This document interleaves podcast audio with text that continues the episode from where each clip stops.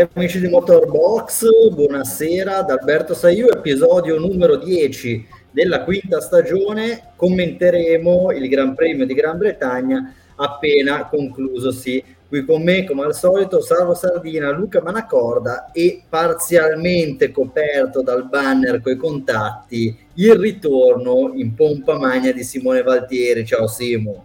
Ciao ragazzi, ciao a tutti. Come stanno andando le vacanze? Tutto bene? Ma vacanze di cosa, ragazzi? Questo è smart working intelligente, non è vacanza. Guarda, ti sembra abbronzato? Ti sembra che sto al mare? Ho visto mezz'ora di spiaggia in, in una settimana. Però dai, tutto sommato va bene. Ecco, Ma cosa interessante? Dai, andiamo avanti, andiamo avanti. La declinazione di South Walking di Simone Valtieri va al sud e non vede il mare. Bravo, complimenti. Rimanendo al sud, ciao Salvo, cioè sud così di sangue perché poi sei più a nord di tutti. Ciao, ciao Sono Salvo. più a nord di tutti. Ciao, ciao a tutti. Buona, buonasera, buon pomeriggio, non lo so. Sono talmente frastornato da questa gara a Silverstone che non so neanche più dove mi trovo, quindi non lo so, non, non so cosa dire. E ciao Luca, ti, ti Ciao, saluto. ciao. Ma sì, ragazzi, siamo... Va bene. Allora, direi che prima di iniziare, dopo la sigla della puntata, chiederei a Salvo di ricordarci, eh, ora lo vediamo lì che sta scrivendo, Silvio Pelle, cosa stai scrivendo? No, allora, ti- ah, ti faccio questa, questa confessione. La puntata scorsa di Radio Box, Sì. eh, che abbiamo fatto lunedì scorso, è stata sostanzialmente l'ultima, almeno per ora, con il mio vecchio e amato PC eh, che ha Sì. deciso di, di tirare le cuoia. Quindi adesso sono con un muletto, diciamo così, e questo muletto ha quella novità dei, dei computer moderni, è la telecamerina inglobata nella tastiera, quindi uno non può scrivere niente che, che- vedi, guarda, ho le mani che praticamente stanno lì davanti a impallare la, la visuale. È una roba terribile, io protesto contro chiunque abbia avuto la genialità di pensare questo sistema terrificante. Comunque, vabbè, eh, cosa, cosa mi avevi chiesto? Scusami, anche perché poi Sempre- si vede il doppiamento, cioè anziché avere una visuale dall'alto, ti, ti- ti- ti esalta il doppiamento. Qual era la domanda? Va bene. Sempre la stessa che ti faccio prima di lanciare la sigla da 5 anni. Chi ha vinto? Eh, anche senza guardare, ipotizziamo che uno non abbia guardato il Gran Premio, eh, sparerei così a caso Max Verstappen. Eh, no, tra No. l'altro, sesta vittoria di fila, ottava su 10 gare eh, corse in stagione, le altre due le ha vinte Perez, quindi diciamo che eh, sta andando tutto bene, tutto secondo i piani. Ehm, secondo posto per Lando Norris, poi dietro, in effetti, dietro a Verstappen c'è stata un po' di lotta, una, una gara abbastanza interessante. Norris ha preceduto sul traguardo Lewis Hamilton. Molto bene. Allora, lancia la sigla col dito che vediamo, schiaccia. Vai.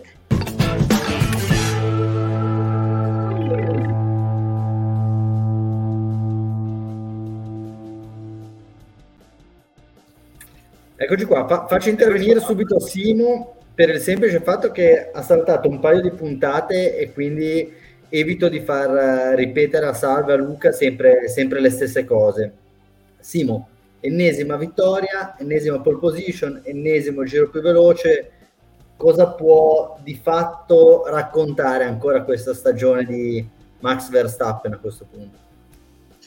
Ma quella di Max Verstappen penso poco, perché ormai, insomma, via. eh, va, veleggia senza, senza ostacoli verso una, una- una scontata vittoria del titolo mondiale. Eh, la macchina è quasi sempre perfetta, lui è quasi sempre perfetto, anzi sempre perfetto, anche perché eh, ieri ha fatto un errore, quando era l'altro ieri che è uscito dai box ha preso il muretto in pit lane, ecco, se, se questi sono gli errori, eh, co- cosa, cosa vuoi dire? Il team non sbaglia un colpo con le strategie, sul- su di lui ovviamente, perché poi con Perez c'è un altro discorso da fare.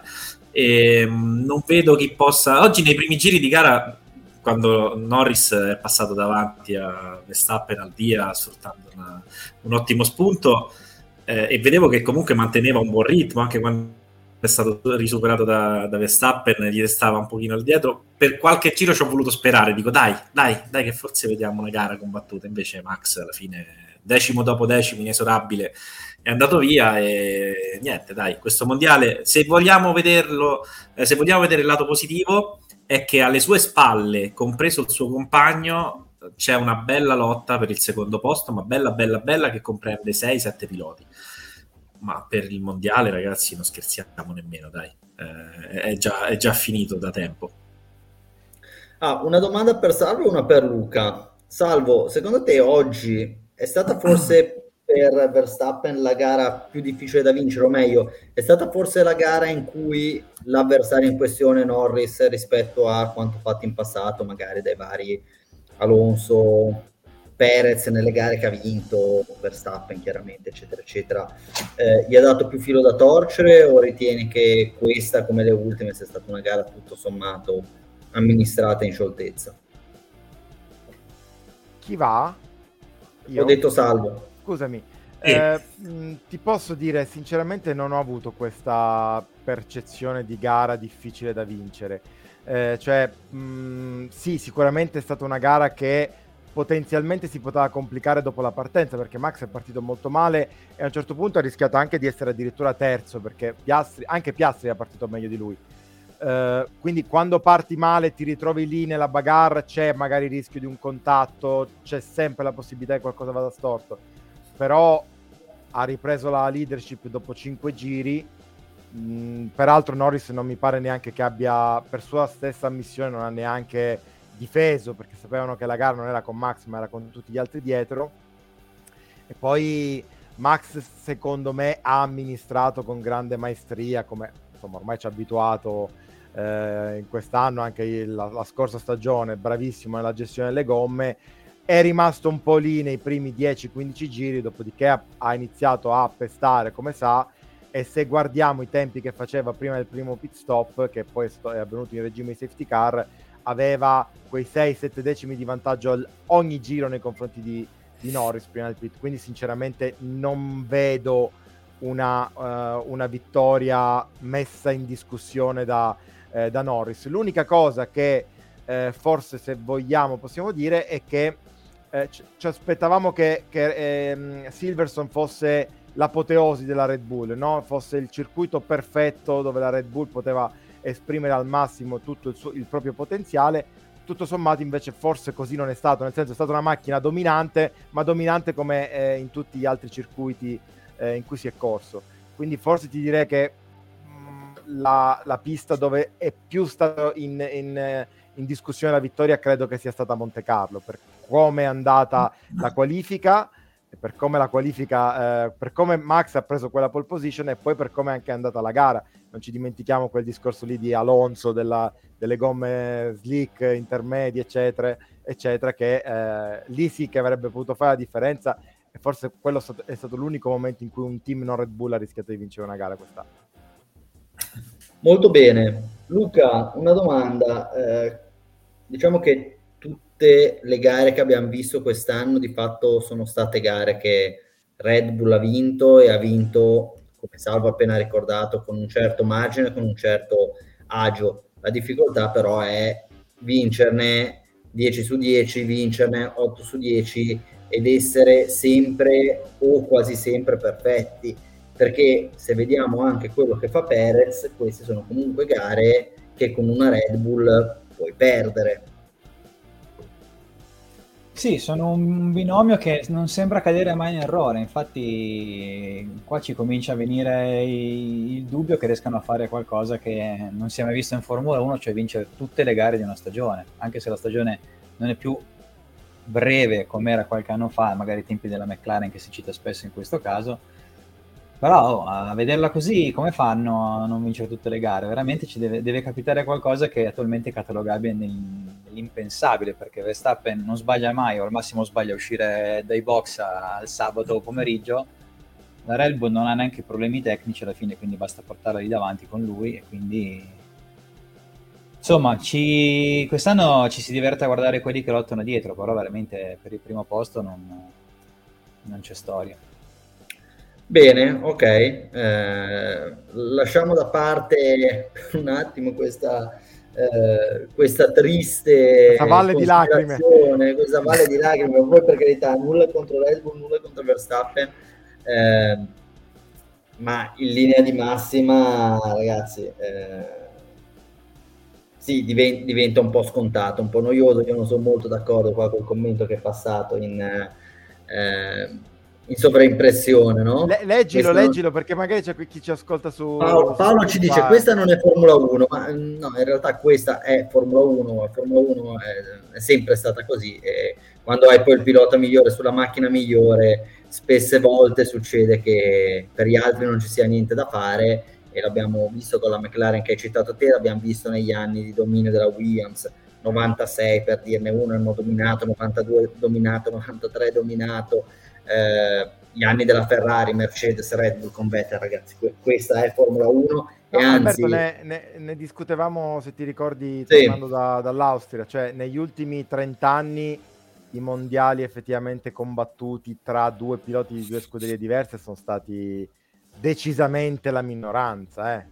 Sì, eh... sì, sì, Quindi diciamo, questa non dico che sia la norma, ma comunque rappresenta una casistica che è assolutamente, eh, assolutamente presente nella storia della Formula 1. Quindi questa è la Formula 1, va così, vincono i migliori, bravi loro e, e andiamo avanti. Eh, abbiamo anche parlato... motorsport in generale mi verrebbe da aggiungere perché se vedi adesso la Superbike fino all'anno scorso era un campionato molto interessante quest'anno domina Bautista e perde l'interesse Nei, ai tempi in cui dominava Marquez in cui dominava Rossi c'era, sì, c'era l'interesse di vedere vincere il proprio pilota ma è eh, così in Formula 1 con i vari Senna, Schumacher, Hamilton e via dicendo. Eh, ci ha provato allora, a girare la Superbike eh eh, bravo, cioè, eh, è, una missione, è una missione, io devo mettere sempre il moto. ecco, mettiamolo così, negli sport seri dove non c'è il BOP, eh, BOP di qualsiasi tipo, eh, e parlo anche eh, di, di, di, sistemi come budget cap, eccetera, eccetera, tendenzialmente il più forte vince, continua a vincere, eh, finché non arriva qualcuno di più forte che si mette a vincere. Bene, eh, interessante invece è la lotta per il secondo posto, che probabilmente si è arricchita di, di un altro protagonista, non tanto per eh, la classifica finale perché partono molto attardati, eh, però sicuramente per le prossime gare anche McLaren potrà di tanto in tanto essere, essere della partita. Questo weekend, e, e già seguiva il weekend d'Austria dove molto bene aveva fatto l'anno Norris, McLaren ha portato a casa il primo podio stagionale con il pilota britannico proprio nel, nel Gran Premio di casa e un eccellente Oscar Piastri ha finito quarto, ma diciamo che ai punti eh, avrebbe largamente meritato il podio, è stato molto sfortunato il pilota australiano perché la safety car lo ha molto penalizzato nei confronti eh, di Lewis Hamilton che, che dovendo ancora fermarsi a pittare è riuscito a fondamentalmente ad avere un pit stop gratis e, e, a, e a passare davanti. Allora, Salvo, fuoco di paglia o ritieni che McLaren abbia preso una strada che non dico la porti tutti i Gran Premi a lottare per il podio, ma di fatto ad essere a quel livello che può essere quello di Ferrari, Aston Martin, Mercedes, eccetera, eccetera. Beh, già eh, siamo al second- alla seconda gara di fila in cui la McLaren si mostra su un livello assolutamente eh, diciamo competitivo lì in mezzo, no? lì nel mazzo tra eh, eh, i, i, non Red Bull. Eh, io ho l'impressione che eh, diciamo il sistema del budget cap stia funzionando molto bene, nel senso che se, se togliamo la Red Bull, poi abbiamo a Silverstone erano forse 5-6 team che erano tutti lì, perché oltre ai già citati più volte Mercedes, Ferrari, Aston Martin, c'era la McLaren, c'era la Williams e c'era l'Alpine che poi vabbè è andata malissimo eh, per, per, problemi tecnici di Ocon e, e, l'incidente che ha avuto Gasly con Stroll però erano sei team che erano assolutamente in lotta per le posizioni che contano cioè ehm, per cui dic- dire, eh, per tornare diciamo alla tua domanda sulla, sulla McLaren non, non, non è eh, è sicuramente una sorpresa se pensiamo dove erano a inizio stagione che erano dispersi. Eh, però a questo punto sono lì nel mazzo e quindi mi aspetto che a seconda delle piste, a seconda del lavoro che viene svolto su una pista piuttosto che su un'altra, abbiamo visto la Ferrari andare molto bene in Austria e andare malissimo qui, abbiamo visto le, l'Aston Martin, in realtà forse l'Aston Martin è l'unica che è un, un trend abbastanza negativo da, da 3-4 gare, abbiamo visto la Mercedes andare molto bene in Spagna, meno bene in in, in, Austria. Quindi diciamo che secondo me, a seconda di quello che è l'approccio del weekend, ehm, visto che sono tutti lì molto vicini, lo diceva anche Vasser prima intervistato da Sky, essere secondi essere decimi in questo momento è un attimo. E si gioca su quei, su, su il, su, sui particolari. In questo caso la Ferrari, poi eh, va bene, ne, ne, parliamo dopo, ma Vasser diceva, noi abbiamo eh, sottostimato o sovrastimato il problema del degrado, abbiamo pre- avuto paura del degrado gomme e quindi abbiamo spinto meno di quello che potevamo e questo ha, ha comportato sostanzialmente un disastro nel nostro risultato. Quindi in questo caso magari era invece la, la pista che si sposava bene alle, nelle, nelle, sue caratteristiche, alle, alle, qualità della McLaren. Eh, le temperature, perché a quanto pare la, questa McLaren gradisce il fresco. Eh, poi è, è, un caso, ma eh, insomma le ultime 3-4 gare sono state tutte abbastanza fresche, nonostante siamo a luglio, giugno, eccetera. Eh, e quindi eh, n- non, non penso che sarà una sorpresa di trovare la McLaren davanti in, altri, in, altre gare, ma non dovremmo neanche sorprenderci se eh, eh, a Budapest o a Spa magari finissero per arrivare decimi. Eh, sono tutti lì, quindi si gioca veramente sui dettagli. Molto bene, molto bene. Eh, Simo, Piastri finora n- non aveva dimostrato molto, era risultato un po' un oggetto misterioso all'interno di, di questa Formula 1 posto che la costante è che anche, anche questo weekend, ma in linea di massima eh, non è mai riuscito a stare o quasi mai riuscito a stare davanti a Lando Norris, che però diciamo, è, è, uno dei prospetti più interessanti all'interno di questa Formula 1, ma anche complice una macchina molto poco per, performante nella prima parte di stagione. Piastri fondamentalmente ha un po' disatteso, non necessariamente per colpa sua, diciamolo, però le altissime aspettative che si avevano su di lui oggi ha, ha risposto in maniera molto molto positiva. Guarda, in realtà non, è che aveva disatteso, è che comunque non dobbiamo dimenticarci che è il suo anno da rookie e che un minimo di, visto che siamo in una, in una Formula 1 senza test, tranne quelli di inizio anno e che sono sempre più ridotti come, come lunghezza, una volta erano otto giorni, adesso mi pare quest'anno l'hanno fatti tre di giorni, no? E, ehm, sta, secondo me sta semplicemente ha preso le misure alla macchina piano piano, non ha mai avuto una macchina competitiva prima di oggi. Eh, ci sta che ha sempre pagato un po' d'azio nei confronti del compagno Norris, che comunque la macchina la conosce bene e che, come dicevi te, è un, un ottimo prospetto se, se, di prospetto vogliamo ancora parlare, perché comunque è qualche stagione che sta in Formula 1, diciamo che è un ottimo pilota. E, mh, mm, oggi è la prima volta in vita sua ha avuto una macchina che gli consentiva di stare davanti e lui davanti c'è stato, sarebbe salito tranquillamente sul podio se non fosse intervenuta una, una safety car a rovinargli la strategia. Poi eh, per via insomma, di scelte di gomme aveva a disposizione delle hard nei confronti delle eh, soft che aveva Hamilton e in qualche modo non è riuscito magari ad avere il passo di uno più, ecco questo sì, un, gran, grande pilota, un grande talento, tra virgolette, un grande campione come Hamilton che sa gestire bene le gomme eh, fino a fine gara e quindi magari nel finale ecco, gli, è, gli è mancata un po' quell'esperienza per tornare su. Poi tra l'altro Hamilton con le gomme soft non è riuscito ad attaccare Norris che aveva anch'esso le hard, per questo sottolineiamo che Norris non è un prospetto ma un bel pilota, insomma, se ha una macchina buona a disposizione. Quindi io da Piastri sono assolutamente eh, non tanto sorpreso, ma quanto sono, sono soddisfatto del, di quello che ho visto quest'anno in, in, pista. Non è che ho visto grandissimi errori o grandissime controprestazioni. Sta seguendo il suo processo di crescita, un po' come Russell il primo anno in Mercedes. Forse Russell il primo anno in Mercedes è andato anche un pochino meglio, quello sì. Eh, però ognuno con i suoi tempi. Russell aveva già un po' di eh, esperienza alla Williams, diciamo, no? E io ricordiamoci che è un campione del mondo di, di, Formula 3, un campione del mondo di Formula 2 e comunque campione del mondo. Non sono, titoli, non sono campionati del mondo mi pare siano titoli campionati. Però vabbè in ogni caso eh, ha due titoli in saccoccia come dire. E, e, quindi è uno che piano piano prima o poi emergerà. Oggi è emerso si è visto che può fare bene e secondo me farà bene ancora e tanto in Formula 1 Molto bene. Luca, eh, si parla sempre della difficoltà di fare, di fare, grossi progressi nel corso della stagione, come il budget cap di fatto possa... Eh, alle volte viene anche utilizzato un po' come scusa, no? Eh, c'è il budget cap, abbiamo due o tre sviluppi da portare durante l'anno, se quelli sono più forti sono difficili da recuperare.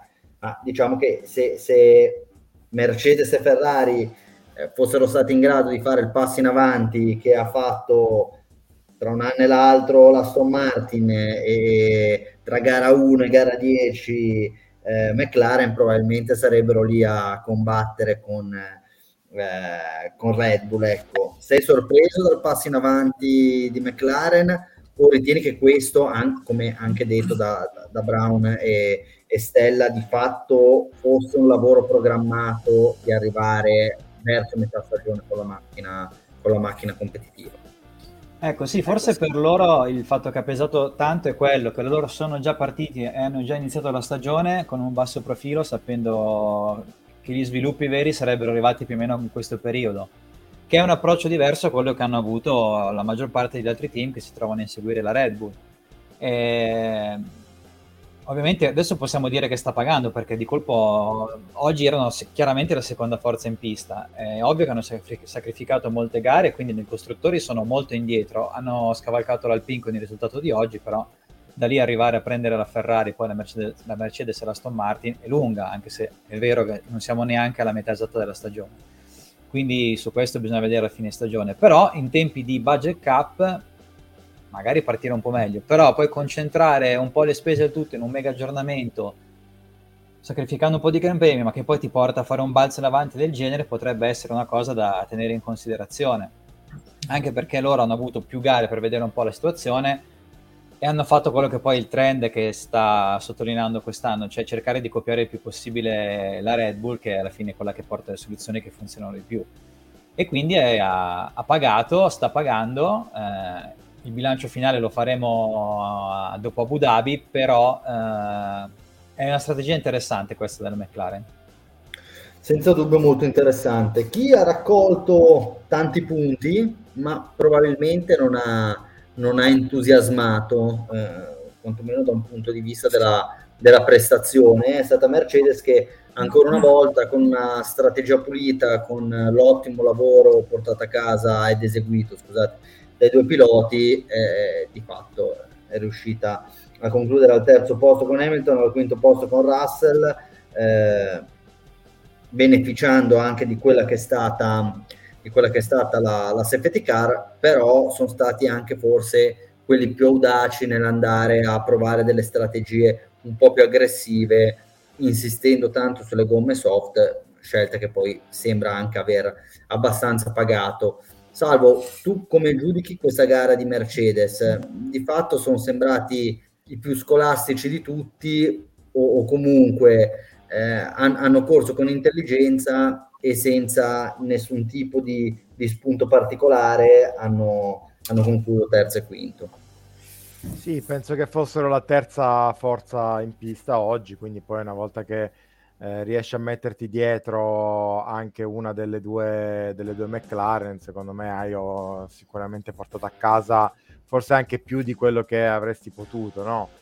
Eh, sono stati abbastanza fortunati, è morto Luca intanto, quindi RIP, eh, sono stati abbastanza fortunati nel, eh, con Hamilton sicuramente mh, nella, nel discorso strategico, no? nel riuscire a portare a, a fare quel, quel, pit stop, ma devo dire che tutto sommato eh, probabilmente era una roba anche studiata, cioè nel senso è, è andata come doveva andare, eh, cioè gli è andata bene, però probabilmente l'avevano già studiata prima, nel senso che sono partiti con Russell con la soft eh, convinti che la soft fosse la, la, mescola giusta e per poi passare alle medie, mentre la scelta di partire con le medie con Hamilton era proprio nell'ottica di andare un po' più lunghi e, e aspettare un eventuale safety car o l'arrivo della pioggia, eccetera. Quindi sì, sono stati abbastanza scolastici, ma sono stati bravi, se non altro, a differenziare. Ed è una cosa che ultimamente non si vede più tanto spesso. Eh. Ormai eh, la maggior parte delle volte vediamo i, i due compagni di squadra andare più o meno sempre con la stessa strategia. Loro peraltro non è che partivano distanti in griglia perché erano, eh, cos'erano eh, sesto e settimo, quindi erano, partivano insieme, erano appaiati eh, e quindi hanno, hanno, fatto bene secondo me a diversificare. Stavolta ha avuto eh, fortuna sicuramente Hamilton e probabilmente Russell era quello che forse meritava di raccogliere di più tra i due per, come ha corso la prima parte di gara con, con le soft che peraltro erano anche usate, quindi mh, assolutamente una, una, bellissima gara da parte di Russell. Simo, eh, Hamilton arriva terzo, diciamo che poi eh, la sua gara l'ha fatta per carità, però eh, l'impressione che ho avuto io è che nei confronti di Norris sia stato estremamente timido perché ha avuto per un paio di giri la chance di provare a superarlo con un vantaggio prestazionale di mescola e diciamo che proprio anche a livello così dell'ABC delle strategie della Formula 1 quando te hai il vantaggio di mescola il sorpasso devi portare, provare a portarla a casa in due o tre giri perché poi di fatto eh, tra eh, le temperature delle gomme, il degrado eccetera eccetera chi ha diciamo la mescola più dura in qualche modo riesce prima a, a, a raggiungere le sue prestazioni e poi di fatto probabilmente anche ad andare più lungo e così è stato con Norris che aveva, che aveva eh, le gomme più dure rispetto a Lewis Hamilton nella parte finale di gara. Ti sembra che Hamilton sia stato un po' remissivo in quella fase, che il secondo posto sarebbe stata la sua portata o ritieni che abbia fatto tutto bene? No, mm, più che remissivo penso che sia stato anche lui sorpreso da, dalle qualità di, della McLaren che non ci aspettavamo perché come dicevi tu prima lui ha fatto una, una gara scolastica eh, è andato lungo col primo, col primo stint con le medie eh, la safety car l'ha avvantaggiato ha messo le soft eh, va detto anche che la safety car è stata parecchio, parecchio tempo in pista quindi magari quelle soft eh, mettici che eh, qualche giro dietro la safety car l'avevano fatte, non erano soft nuove, eh, quindi erano già, già, usurate, insomma, perché erano, avevano qualche giro da, dalle qualifiche. E, ehm, mh, per un paio di giri non c'era il DRS, quindi comunque hai potuto sfruttare sì il vantaggio di mescola, ma fino a un certo punto alla fine eh, diciamo che non ci ha messo quello zampino zampino, quel cuore in più per provare il passaggio, pensando di avere la possibilità di farlo magari in due o tre giri successivi, invece eh, di contro Norris aveva intanto scaldato bene le hard, che erano nuove, e dopo essersi difeso con il coltello 30 per due giri è riuscito persino a, dargli via, cioè a sfruttarle al massimo e, senza avere grandi, grosse ricadute. Quindi forse è stato un po' prudente, ma non, ma non remissivo. Ecco. Eh, poi, tra l'altro, in quei punti dove avrebbe potuto passarlo, era anche rischioso staccare un po' più in là. Eh. Alberto, tu volevi che gli facesse una cosa. La Cops è... eh, no, io non è così semplice. Ma perché non la Cops quando la fai è perché sbaglia quello lì che, che, la, che ti sta davanti, eh. non è che se, se no, oppure la strada come ha fatto Norris. Dimmi. Eh, oppure tu non freni o non giri. no, no, no, che no, c'entra? Norris ha mantenuto la macchina bella in mezzo alla pista e gli ha chiuso tutti i varchi. Alla fine, eh, insomma, Hamilton non è l'ultimo degli stupidi, eh? diciamo, qualche gara l'ha vinta e qualche campionato pure. Si è valutato ma che proprio, lì era il caso Simo, di passare, di aspettare il giro dopo. Sì, ma proprio per questo, se uno dice che è stato remissivo, non dice che, non è, è stato intelligente, nel senso è stato prudente, ma non si poteva aspettare che la, la McLaren andasse così forte, cioè una trazione così forte. Vabbè, la, la, la, lascia, lasciamo perdere cosa ti potevi aspettare o no. Cioè il fatto che lui in un paio di volte ha avuto la luce per buttarsi dentro e non si è buttato dentro. Secondo me, sì, ma se c'era raccontato era pure colpa sua. Eh? Se si buttava dentro in quei punti, nel senso, non valeva la pena. Lui ha corso con intelligenza tutta la gara, sapeva benissimo che un terzo posto era un ottimo risultato. Ha detto: Ok, ho ancora 10 giri, ci riprova i giri dopo. Poi ai giri dopo Norris è andato via e ha detto: Ops, forse era meglio se ci provo prima, però non aveva più la possibilità di farlo. Più che essere missivo, è stato. ha, ha cercato di far valere la sua esperienza in questo caso gli ha giocato contro. Cioè, tu te l'aspettavi so, mi, sembri, mi, mi, sembri, mi, sembri, un gattino che si arrampica su uno specchio cosparso di olio. No, è stato, io, io, io sono dell'idea che poi può anche starci l'idea di dire eh, mi sono fatto vedere e preferisco portare a casa un terzo posto che uno zero in questa fase qua. E questo io lo capisco, però ritengo dal mio punto di vista, poi magari chiederei anche a Luca che è rientrato, ritengo che di nuovo in un paio di occasioni il Muso avrebbe potuto metterlo dentro e, e non l'ha messo. Poi magari ha fatto anche bene, eh? però non mi è sembrato particolarmente aggressivo. Ecco, in quelle stesse curve, in altri anni, in altri contesti, l'ho visto un po' più, un po più aggressivo. Però con altre macchine, con macchine un po' migliori di quella che è adesso, lui sa quello che c'ha in, a disposizione. Se, se, decide di non portare un attacco fino in fondo è perché sa che magari 90 su 100 eh, gli va male a lui. Questo che dico. Sì, lui ha aspettato che col, lui pensava che col DRS l'avrebbe passato più facilmente, invece no invece Però... andava via e ha sbagliato questo, sì, non no, è che è stato rivisto. Capisco quello, capisco quello che dici, però secondo questo ragionamento allora qualsiasi pilota che non prova a attaccare un altro si, si, si può applicare questo tuo ragionamento dicendo so, so, la macchina che guido, ce la potevo fare, non ce la potevo fare, e allora vale sempre stare dietro e non provarci mai se non Ma quello che sto dicendo io è un'altra cosa, è che lui dall'alto della sua esperienza ha detto se non riesco a passarlo nei primi due giri senza sforzare troppo, dopo col DRS magari lo passo. Come gli hanno messo il DRS, Norris se n'è andato e lui ci è rimasto così. Secondo me è stato sorpreso. L'ha anche detto, c'era un, un team radio che ha fatto, dico, minchia, scusate, cioè, ah.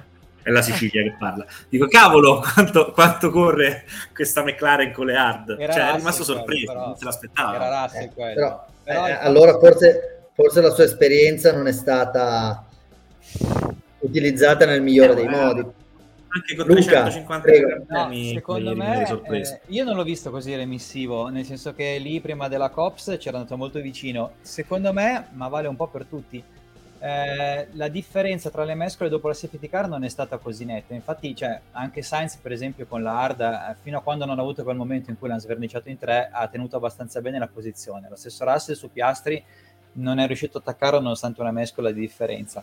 Quindi ehm, magari non ha proprio voluto rischiare più di tanto anche perché erano in Gran Bretagna stava attaccando un pilota inglese figurati se capitava un altro incidente da Cops non è che era il massimo.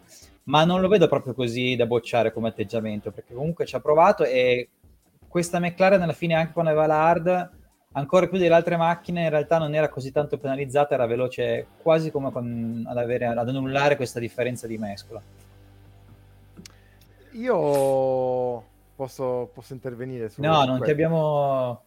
Eh, lo so, infatti non mi avete interpellato e quindi ero lì che aspettavo, che, che ci incischiavo. No, eh, però eh, io sono un, d'accordo con tutti e tre. No, ma nel senso che dite tutti e tre una, una cosa secondo me giusta. Eh, Alberto, eh, lo abbiamo notato a, in realtà in più di un'occasione quest'anno nelle ultime gare che Hamilton è un po' più remissivo è un po' meno aggressivo, no? Premesso che Hamilton è sempre stato, secondo me, tra i campioni del mondo, tra i piloti molto vincenti, eh, penso senza timore di smentire di poter dire che è il campione, eh, uno dei campioni più corretti in assoluto, uno che tendenzialmente, la, la, la, il, come dici tu, il musetto mh, tende a non infilarlo se non ha la, la certezza di completare il sorpasso, no? Ehm, e quindi secondo me è un po' l'atteggiamento che ha, ha avuto nei... Perché ridacchi? Cos'è che stai ridacchiando? È arrivata la domanda però... Mm. Ah ok. Ehm... Quindi dicevo, eh, secondo me eh, è un po' un atteggiamento che ha avuto nelle ultime gare, ma perché banalmente, qua sono d'accordo con Simo, sa che è macchina a disposizione, sa che in questo caso un secondo, un terzo posto, per uno che ha fatto boh, 200 podi, no, non credo che faccia veramente la differenza. Eh, fosse stato contro Verstappen a 5 giri lì, penso che invece un pensierino ce l'avrebbe fatto, cioè lì magari avrebbe fatto una manovra un po' più aggressiva, come invece è stato molto aggressivo con Verstappen in qualifica quando erano lì che si eh, che, che, che battibeccavano per prendere la track position eh, cos'era in Q1 alla fine della Q1 Mm. Quindi mh, mm, sono, ecco, è per dire che secondo me tutti e tre avete detto le cose giuste. Diciamo che il tuo intervento è stato un po' un omaggio alla memoria di eh, Forlani recentemente scomparso, molto democristiano. democristiano, vabbè, certo, è chiaro, è chiaro, è chiaro. Come, come è giusto che sia in una trasmissione come questa. Eh, allora, prima di andare avanti, eh, sì. è giusto perché Paolo eh, lo abbiamo un po' rimproverato, lo hai rimproverato, quindi prenditi le tue certo. responsabilità, caro Alberto. Ha però precisato, è giusto che quindi dargli diciamo la possibilità di precisare il suo questo non è Formula 1, lui dice non intendevo il merito al fatto che non c'è competizione, ma eh, lui parla di un discorso un po' più ampio, non esistono i test, solo lavoro al simulatore, anche la FIA che certe volte interviene in maniera un po' eh, di difficile interpretazione. E da questo punto di vista mi sento di dare ragione a Paolo perché effettivamente da questo punto di vista eh, c'è un, un, cambio di rotta evidente rispetto a quelli che sono stati gli anni passati. È un cambio di rotta però, e poi ti faccio parlare Alberto, ce lo facciamo piacere, nel senso che non si tornerà più indietro, quantomeno sul discorso di testo. La possibilità di avere una FIA un po' più eh, lineare nelle decisioni, speriamo di sì. Eh, forse qualcuno ci ha perso le speranze, però vai. No, allora, secondo me qua ci sono tanti discorsi diversi. È, è sicuramente Formula 1, è un'evoluzione della Formula 1 eh, e quindi bene così, ecco. Eh, poi chiaro, i test in pista romantici piacciono, eccetera, eccetera, ma per quello che poi succede la domenica fondamentalmente non, non danno grandi, grandi riscontri o riscontri ulteriori rispetto a quello che di fatto eh, possono garantire questi simulatori. Noi anche parlando in pista con tutta una serie di, di addetti ai lavori, è pacifica l'opinione che il lavoro fatto al simulatore di fatto rende tanto quanto un lavoro fatto in pista, se non di più, perché si ha più tempo, si costa meno, si riescono a fare molte più attività, molte più prove, molto più incroci, quindi quello di fatto secondo me è, è la giusta evoluzione della Formula 1. Sul discorso della FIA Paolo sfonda una porta aperta, sì, sono sono effettivamente molto spesso inconsistenti nelle loro decisioni. Eh, però eh, diciamo che il fatto che l'arbitro non sia particolarmente abile o non sia sempre particolarmente abile di fatto, secondo me non svilisce lo sport eh, né quello che i protagonisti portano in pista tutti, tutti, i weekend. Però ecco sì, se vogliamo aprire il capitolo FIA e magari non lo apriamo oggi, ci sarebbe tantissimo da migliorare lì e, e, e basta. Ecco. Sempre Paolo però ci fa una domanda, secondo me molto interessante, che io giro a voi. E com'è possibile che ci sia stata un'involuzione della Ferrari? Salvo, eh, parafrasando Vasseur, tu hai già parzialmente risposto a questa domanda. Vuoi, vuoi integrare? Allora, secondo me intanto si sapeva già da tempo eh, che Silverson, co- così come Spa, sarebbe stato un circuito complicato per la Ferrari perché è un circuito dove ci sono questi curvoni veloci che eh, eh, proprio strutturalmente non si sposano bene a quelle che sono le caratteristiche di questa macchina. Eh, è un po' il motivo per cui invece ci si aspettava una Mercedes un po' più, più forte e una McLaren un po' più forte alla luce di, degli sviluppi che hanno portato in pista recentemente. Eh, quindi questa intanto è una, prima, è una prima risposta e poi quello che dicevo prima, che poi è la risposta di, che ha dato Vasser, cioè questo eh, questo, lui ha, proprio, ha, usato questa parola eh, letteralmente, ha detto abbiamo avuto paura venerdì del degrado, loro poi hanno, venerdì hanno girato nel pomeriggio soltanto con Sainz perché Leclerc ha avuto un problema tecnico, hanno verificato con la gomma soft che c'era un degrado molto molto eh, consistente, c'erano anche 20 gradi in più di temperatura sulla, sull'asfalto, eh, questo è un dato evidente, insomma poi alla fine uno potrebbe legittimamente dire ma pau- questa paura però ce l'avete avuta soltanto voi, cioè siete stati gli unici a non capire che con 20 gradi in meno eh, po- poteva esserci un cambiamento sostanziale della situazione, gli altri si sono adattati sicuramente, questo è un dato di fatto, con più rapidità.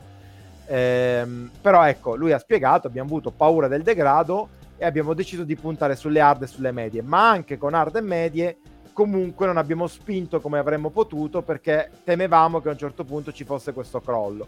In realtà abbiamo fermato Leclerc, il, peraltro pit stop al giro 19 ben in anticipo rispetto anche alle previsioni Pirelli, che per una sosta davano, per chi partiva con le medie, dal, dal giro 21 al 27, pit stop. Loro si sono fermati al 19. Eh, Leclerc non, non aveva riportato del degrado su quella gomma lì, però eh, comunque l'abbiamo fermato, poi lui è rientrato con le hard, gli abbiamo dato un target di tempo eh, sul giro che per lui non era difficile da raggiungere, ma comunque era troppo lento per eh, avere diciamo delle prestazioni competitive rispetto agli altri. Poi sicuramente questo è il terzo aspetto, eh, al netto appunto della, della scarsa interpretazione delle, delle, caratteristiche di queste gomme, la safety car non li ha avvantaggiati perché ehm, di fatto piloti come Alonso, Hamilton, non mi ricordo chi altro, eh, eh, anche lo stesso Albon, hanno guadagnato terreno fermandosi in, in, regime di safety car e quindi facendo un pit stop più, più corto. Poi eh, appunto Leclerc sul finale si è trovato in questo trenino DRS dove tutti quanti nel DRS e quindi di, di fatto non riesci a, a, superare. Detto che comunque le prestazioni lì in mezzo erano tutte abbastanza simili, perché non è che Leclerc andava comunque poi così tanto più veloce rispetto a, eh, ad Albon per dire. Simo, i piloti Ferrari ti hanno sì. un po' deluso questo weekend? Ma parecchio, ma parecchio. Ma io, io penso che se. Mm, il problema non, non, capisco se è psicologico, se è di pressione, perché veramente eh, mi hanno sorpreso le parole di Vasser oggi. Nel senso, hai due piloti in pista, hai una strategia conservativa, quantomeno spin- falli spingere.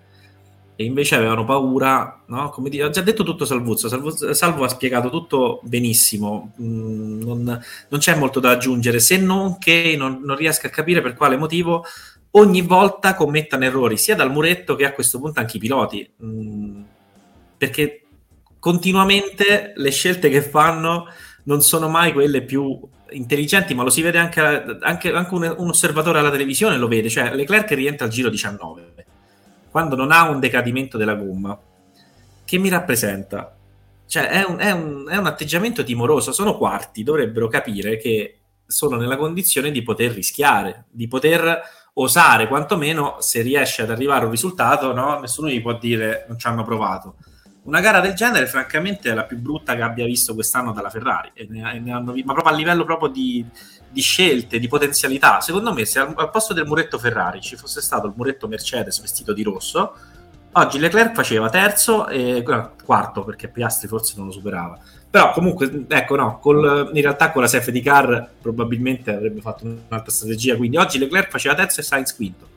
Vabbè, sto immaginando, Fanta Formula 1, quello, quello che dico è che con un um, meno meno timore nel prendere le scelte, con un po' più di azzardo. Sei in Formula 1, se non rischi in Formula 1, che fai? Metti le gomme e poi vai, vabbè dai, queste le conserviamo, ci facciamo i tavolinetti con le gomme, che ci fai? Cioè, non... usale, spingete sull'acceleratore. Cioè, veramente le parole di, di Vasser mi hanno un attimo lasciato basito. Comunque, per la, l'analisi tecnica, riascoltatevi il pezzo di Salvo che era perfetto. Il quello che ha detto 5 minuti fa. No, però il, il punto, il, il, punto effettivamente Simo è che troppo spesso poi forse cioè, ma mh, mm, poi non lo so neanche se questa qua è una risposta eh, adeguata o meno però loro sono molto appunto eh, basati sui dati no? dici tu ma d'altronde un team di Formula 1 cosa dovrebbe fare se non guardare i dati il problema è che forse non hanno ben capito che eh, ben letto eh, il fatto che eh, i dati che avevano raccolto li avevano raccolti venerdì con 20 gradi in più di, di temperatura in pista. Mi, mi, pare un errorino di quelli proprio gravi, però, nel senso, non mi sembra un errore da poco. Se vai a vedere oggi... No, più che altro perché sono stati gli unici, eh. È quello, cioè gli unici altri che hanno messo eh, gialle e bianche, cioè medium e hard, sono stati la McLaren, ma avevano un altro tipo di comportamenti in pista, o quantomeno spingevano, perché da quello che dice le, eh, Vasser il problema è che gli davano target time troppo alti. Ma non, rimango un po' perplesso effettivamente, non lo so. Non credo che sia stata, per tornare alla domanda iniziale, un'involuzione della, della, diciamo, della, ehm, del comportamento dell'auto e delle potenzialità dell'auto. Io penso che sia stata boh, un'involuzione mentale da parte proprio di tutto il team da, mm, su come affrontare questo, questo weekend. Mm, magari sarà di aiuto anche questo per affrontare al meglio i prossimi, ecco. Yes, direi che su Ferrari non c'è moltissimo altro da dire. Uh, Luca, prima di andare oltre e parlare di cose più interessanti, tipo il Toto Box, che peraltro uh, questa settimana ha portato con sé enormi polemiche, enormi polemiche. Volevo farti una domanda ancora relativa al Gran Premio. Eh, mm. Alexander Albon, ottavo, eh, Logan Sargent, undicesimo, eh, Williams eh, bene bene e diciamo che il tipo di, di evoluzione che c'è stato dall'inizio della stagione, o meglio, già dalla stagione scorsa fino ad arrivare a metà campionato quest'anno, è stato consistente gara dopo gara e, e sembra che effettivamente questa di sesto, settimo team sia ormai la loro dimensione più o meno più o meno acclarata, perché lo stanno facendo e rifacendo tutte le domeniche di essere lì. Sì, sì, sì, è un progresso diverso da quello della McLaren, ma io direi più sorprendente, perché a livello di mezzi non ci si aspettava una Williams che avesse la possibilità di incrementare le prestazioni così tanto. Mi ricordo eh, recentemente c'era stato un incidente, avevano alzato la macchina sulla gru, c'era un, un, confronto impietoso tra il fondo della macchina della Red Bull e quello della Williams. Quello della Red Bull abbiamo visto Monte Carlo che era piena di canali, qualsiasi cosa, la Williams era una tavola liscia praticamente, quindi dicevi, vabbè, sono un po' un team di un altro campionato quasi. In realtà eh, beh, Albon non è una novità perché è un po' tutto l'anno che riesce a portare la Williams sempre lì al confine della, della zona punti.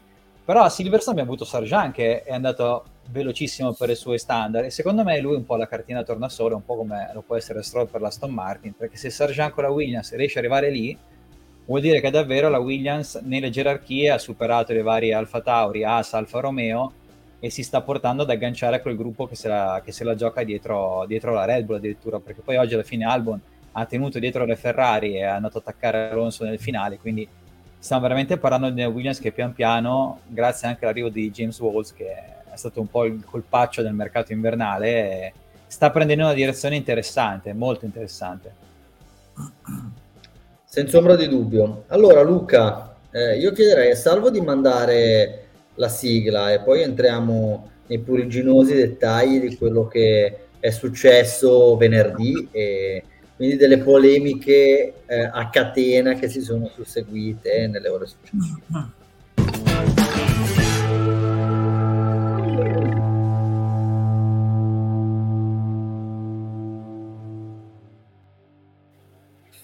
A te la parola, maestro. Ma diciamo solo che c'è stato un venerdì molto movimentato perché, come i nostri ascoltatori sapranno, eh, noi pronostici tendiamo a farli abbastanza in anticipo rispetto al weekend. Quando ci sono due Gran Premi attaccati, come era questo il caso, li facciamo nella puntata che segue il primo Gran Premio e precede il secondo.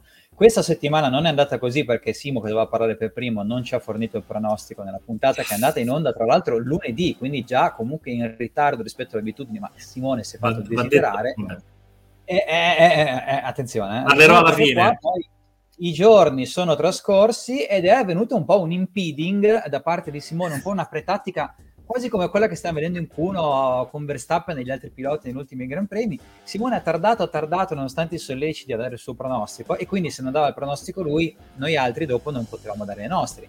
Alla fine alle 13.12 di venerdì Simone ha dato il pronostico, ci ha lasciato quindi pochi minuti per comunicare i nostri e cosa è successo? Io che scelgo per secondo l'ho dato, salvo che era inviato a Monza per il WEC invece ha tardato e ha scollinato oltre l'ora di, mm, in cui bisogna comunicare il pronostico, l'ora finale che è quella in cui partono le FP1.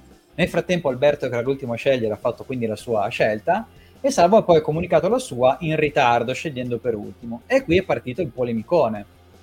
Cosa fare, chi sì, punire, stato, come punire? C'è stato un protest ufficiale da parte mia perché sì. eh, insomma eh, mi avete a un certo punto affibbiato un pronostico che io non avevo fatto a vostra discrezione, cioè una cosa totalmente che non si poteva sentire, quindi è partita una, una polemica interna nelle nostre chat molto molto aggu- che, che, in confronto voglio dire a Michael Masi ad Abu Dhabi erano state diciamo eh, esatto eh, tra l'altro non so se, se funziona, ma avrei, ho a disposizione i documenti. Ce li hai? Eh, posso, posso manda- po- prova a mandarli?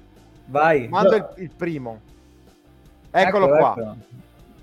Eh, eh prego, prego, lasciamo parlare il, il, dire- il direttore di gara qua. De- Alberto, vuoi commentare tu? No, io, io, non riesco a leggere, ragazzi. Po- posso allora, provare? commento io che ce l'ho a monitor. Ah, ecco, eh. ecco, ecco, ecco. Comunque, questo Vedi? qui eh, è, è, nei confronti di, di Valtieri, Valtieri. Per, per, l'impeding, quindi Simone Valtieri, eh, e ah. quindi diciamo che l'infrazione era presunta infrazione delle tempistiche di pronostico, la decisione eh, gli abbiamo dato la perdita degli eventuali punti bonus del weekend e un warning per i successivi Gran Premi con, la, con il rischio di perdere punti eh, anche per una penalità in punti proprio da, già dal suo magro bottino che, che, che, ha ottenuto finora in questa campagna del Radio Box 2023. E diciamo che qua è interessante che gli steward hanno dovuto sollecitare la comunicazione del pronostico del weekend nonostante 5 giorni di tempo dopo la precedente gara e dopo che il Vartieri aveva già mancato la comunicazione del pronostico durante la puntata di Radio Box di lunedì 3 luglio perché stava a Firebyte. Cosa falsa e tendenziosa, tra l'altro, perché quella puntata doveva andare in onda alle 19, dovevo essere presente pure io, e invece l'avete fatta alle 12 quando io avevo imposs- ero impossibilitato da ragioni familiari a raggiungervi. Quindi, vabbè. Vabbè, fatto sta che ha lasciato 18 minuti di tempo agli altri e quindi... Eh un chiaro abbiamo, abbiamo, questo qua è proprio l'impeding da esatto. manuale diciamo. Ecco io direi che d'ora in poi eh, chi l'ultimo dovrà pa- parlare entro la mezzanotte di giovedì. Ma io te lo do subito oggi il pronostico per Budapest guarda. No no ce, ce, lo, dai, ce lo dai poi via, via WhatsApp no voglio i testimoni voglio i testimoni. Io il mio pronostico per Budapest no. sarà Verstappen Leclerc Hamilton qui. Guarda testimone. che la parola è volatile, eh. WhatsApp rimane scritto con l'ora. Esatto, esatto. Poi quindi anche Salvo Sardina che chiaramente ha dovuto parlare più tardi, sempre l'infrazione contestata era la medesima e la decisione perdita eh, della posizione nell'ordine di comunicazione, quindi in pratica eh, io ho avuto la possibilità di scavalcarlo e fare il pronostico per terzo nonostante eh, essendo eh, prima del Gran Premio di Gran Bretagna in testa al Toto Box avrei dovuto parlare per ultimo in una sorta di BOP della nostra competizione anche per salvo un warning quindi eh, vedendo che i pronostici non arrivano comunque dovrà essere più pronto eh, a, a dare la sua comunicazione però diciamo che questo è un minor infringement of the rulebook eh, rispetto a quello di Simone che è stato considerato molto più grave anche perché stava a fare erbagnetto e cosa che ora de- detto questo diciamo che tutte queste polemiche questa, questa situazione molto scabrosa all'interno delle nostre chat e poi risolte in un nulla di fatto perché tutto questo casino per niente verrebbe dire perché poi di fatto tutti quanti abbiamo preso il vincitore non siamo dei geni eh, nel, nel, fare questi pronostici perché insomma non è che ci voglia chissà che cosa beccare Verstappen vincitore. L'unico che ha quindi abbiamo preso tutti i 5 punti non è cambiato nulla tranne il signor Manacorda che fa sti gesti qua così come dire guardate chi sono io gesti, guardate gesti da 9 luglio gesti esatto. da 9 luglio da 9 luglio 2006 ormai iniziano a passare tanti anni iniziamo eh. a essere vecchi anche noi e ha preso due punti in più, è inutile che ti bulli, ha preso due punti perché è beccato ah. Hamilton al terzo posto, bravo, ma insomma... Eh, eh. Fortunello, bravo, bello e fortunato. Eh, diciamo che è arrivato il mio messaggio alla AS, quando errore di fermare Magnussen in pista. esatto. SMS a Gunther esatto. e via. Vabbè, Bene. vabbè. Quindi classifica generale ce l'abbiamo, la sappiamo. La classifica generale ce l'abbiamo. Eh, Alberto Saio conduce con 66 punti, Salvo Sardina 58, Manacorda 57, Simone Valtieri fanalino di coda tristemente a 50. Però è ancora tutto, tutto da decidere. Diciamo che sicuramente è un campionato un po' più emozionante rispetto a quello vero. Esatto. Secondo me il eh. fatto che dedichiamo così tanto tempo al Toto Box rispetto quasi al campionato di Formula 1 è emblematico della stagione che stiamo vivendo. Eh. Concordo. Esatto. Dovremmo, dovremmo, anche noi applicare del, nuovi, delle nuove regole per ravvivare il Toto Box perché il fatto che anche per noi il campionato noioso dice sempre Verstappen, Verstappen, Verstappen eh. e comunque veleggi abbastanza tranquillo. Ecco. Va bene ragazzi, direi che possiamo chiudere anche questa decima puntata di Radio Box. Vi ricordo che per seguirci potete cercarci su Facebook, YouTube, Instagram, Twitch e Spotify cercando Motorbox, Motorbox Sport e chiaramente leggendo le ultime news su www. Eh, Simo, hai la telecamera specchiata, quindi se vuoi indicare eh, qualcosa so. devi fare il contrario, ok? Eh, potete sempre seguire le ultime novità su www.motorbox.com. Allora, saluto Salvo, Simo e Luca. Ciao ragazzi. Ciao, Ciao, ragazzi. Ci vediamo Ciao. domenica, fra due Fra due. domeniche, il 23 luglio al termine del Gran Premio di Ungheria. Ciao. Ciao. Ciao.